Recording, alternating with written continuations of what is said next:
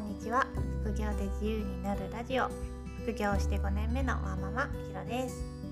今日は本セドリをする時の検品方法を紹介します。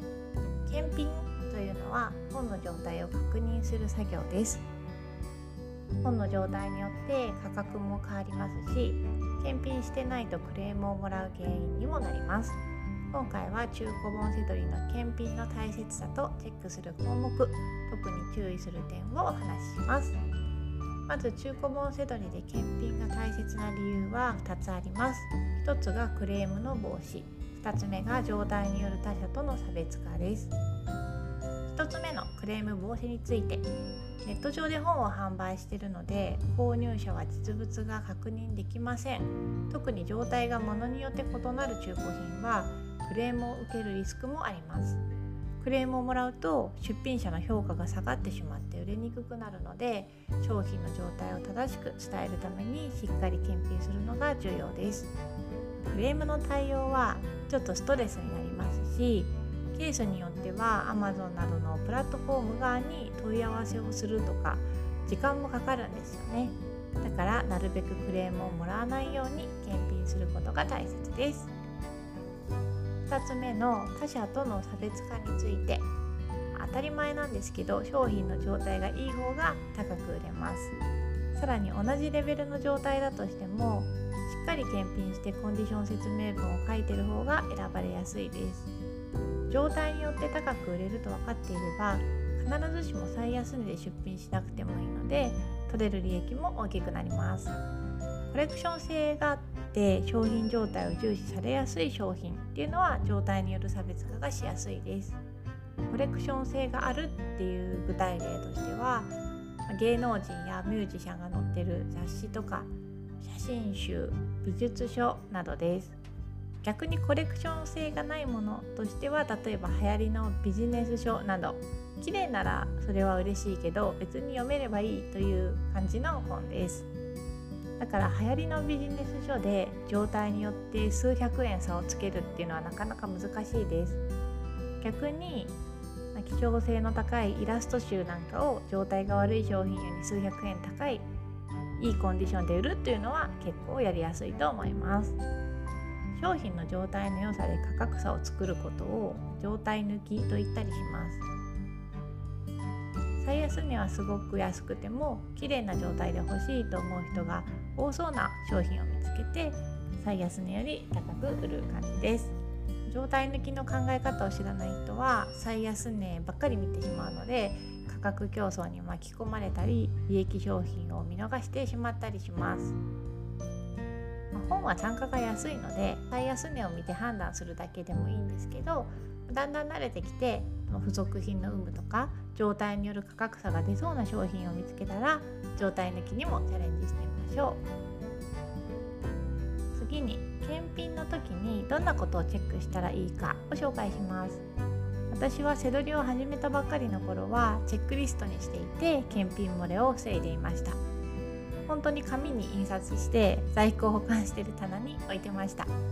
今はもうすっかり身に染みついたので紙を見ながらはやってないんですけどね。チェックリストにするといつも同じ項目を漏れなくチェックできるので検品の精度や品質を上げることができます。セドリを始めたばかりの方や検品漏れによるクレームが多いななんて悩んでいる方はぜひチェックリストにしてみるといいと思います。ブログにも載せているので参考にしてくださいね。内容は付属品の有無、カバーや帯の状態、カバーのすれ、書き込みやアンダーライン、破れや汚れ、折れ、日焼けやシミ、中割れ、匂いなどです。このチェック項目の中でも特に価格やクレームに影響する重要な点が2つあります。それは付属品の有無と書き込みの有無です。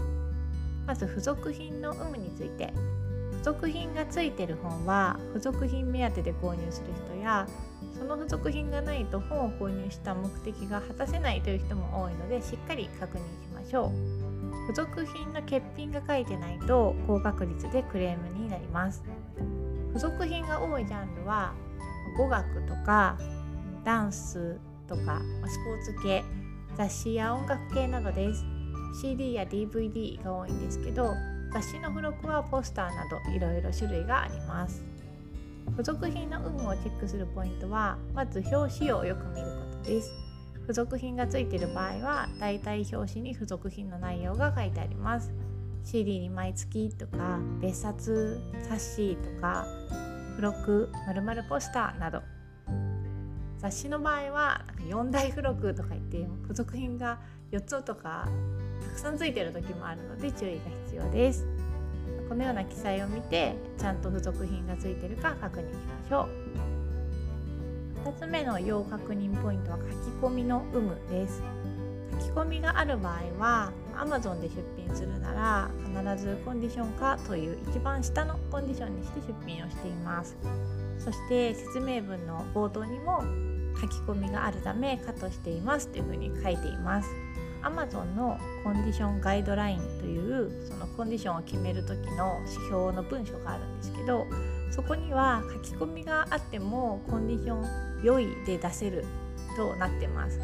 かの場合はかなりの大部分に書き込みがあるみたいなのが目安になっているんですね。ただ、購入者からのクレーム防止という観点で考えると、一番低いコンディションにした方が安全です。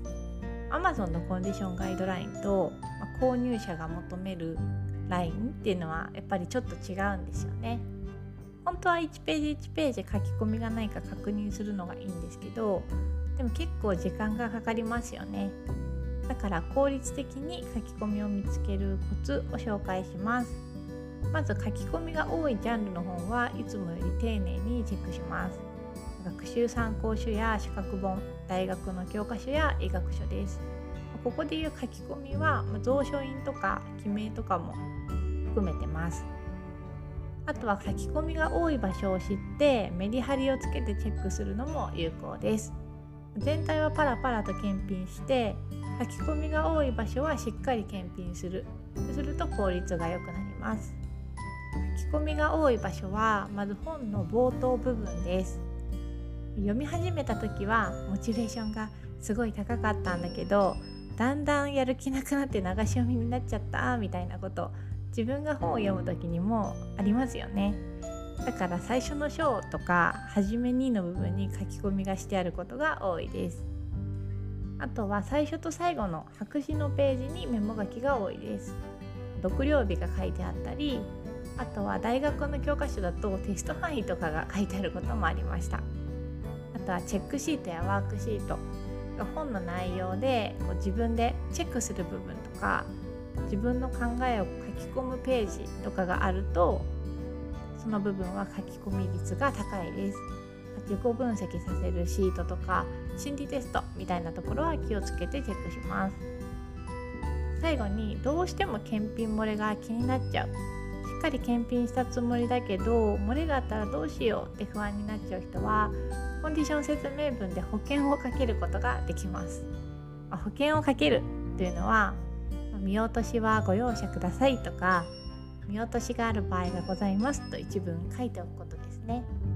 書いておいてもクレームが来る可能性はあるんですけど、不安が強い人は心理的にそれだけで楽になるかもしれません。ちなみに私は保険をかけてません。クレームが来たらすぐ謝って返金するっていうスタイルです。それでもクレーム率は本当に 1% もいかないですし、お店の評価も 95% は切ったことがないと思うので、そんなに思うほど不安になることはないです。本セドリの検品は他のジャンルに比べて楽だと思います。確かに面倒くさくはあるんですけど、例えば家電の付属品とか、あと動作に問題ないかなとか、アパレル系でシミとかほつれ、サイズの採寸とか、ブランドが偽物じゃないかなとか、結構、得意不得意によると思うんですけど、結構大変だと思います。特にフィギュアとか細かいことを気にする人が多そうなジャンルは神経を使うんじゃないかなと思ったりします。検品が面倒でどうしてもやりたくないという人は、新品セドリの方が向いてるかもしれません。仕入れ値が高くなるので仕入れ資金が必要なんですけど、その点がクリアできるんだったら新品セドリはあまり検品が必要ないのでいいと思います。中古品はどうしても検品がついてまいります。自分の性格や得意不得意も考慮して自分に合ったジャンルを選択してみてくださいね。それでは次回の配信でまたお会いしましょう。ひろでした。さようなら。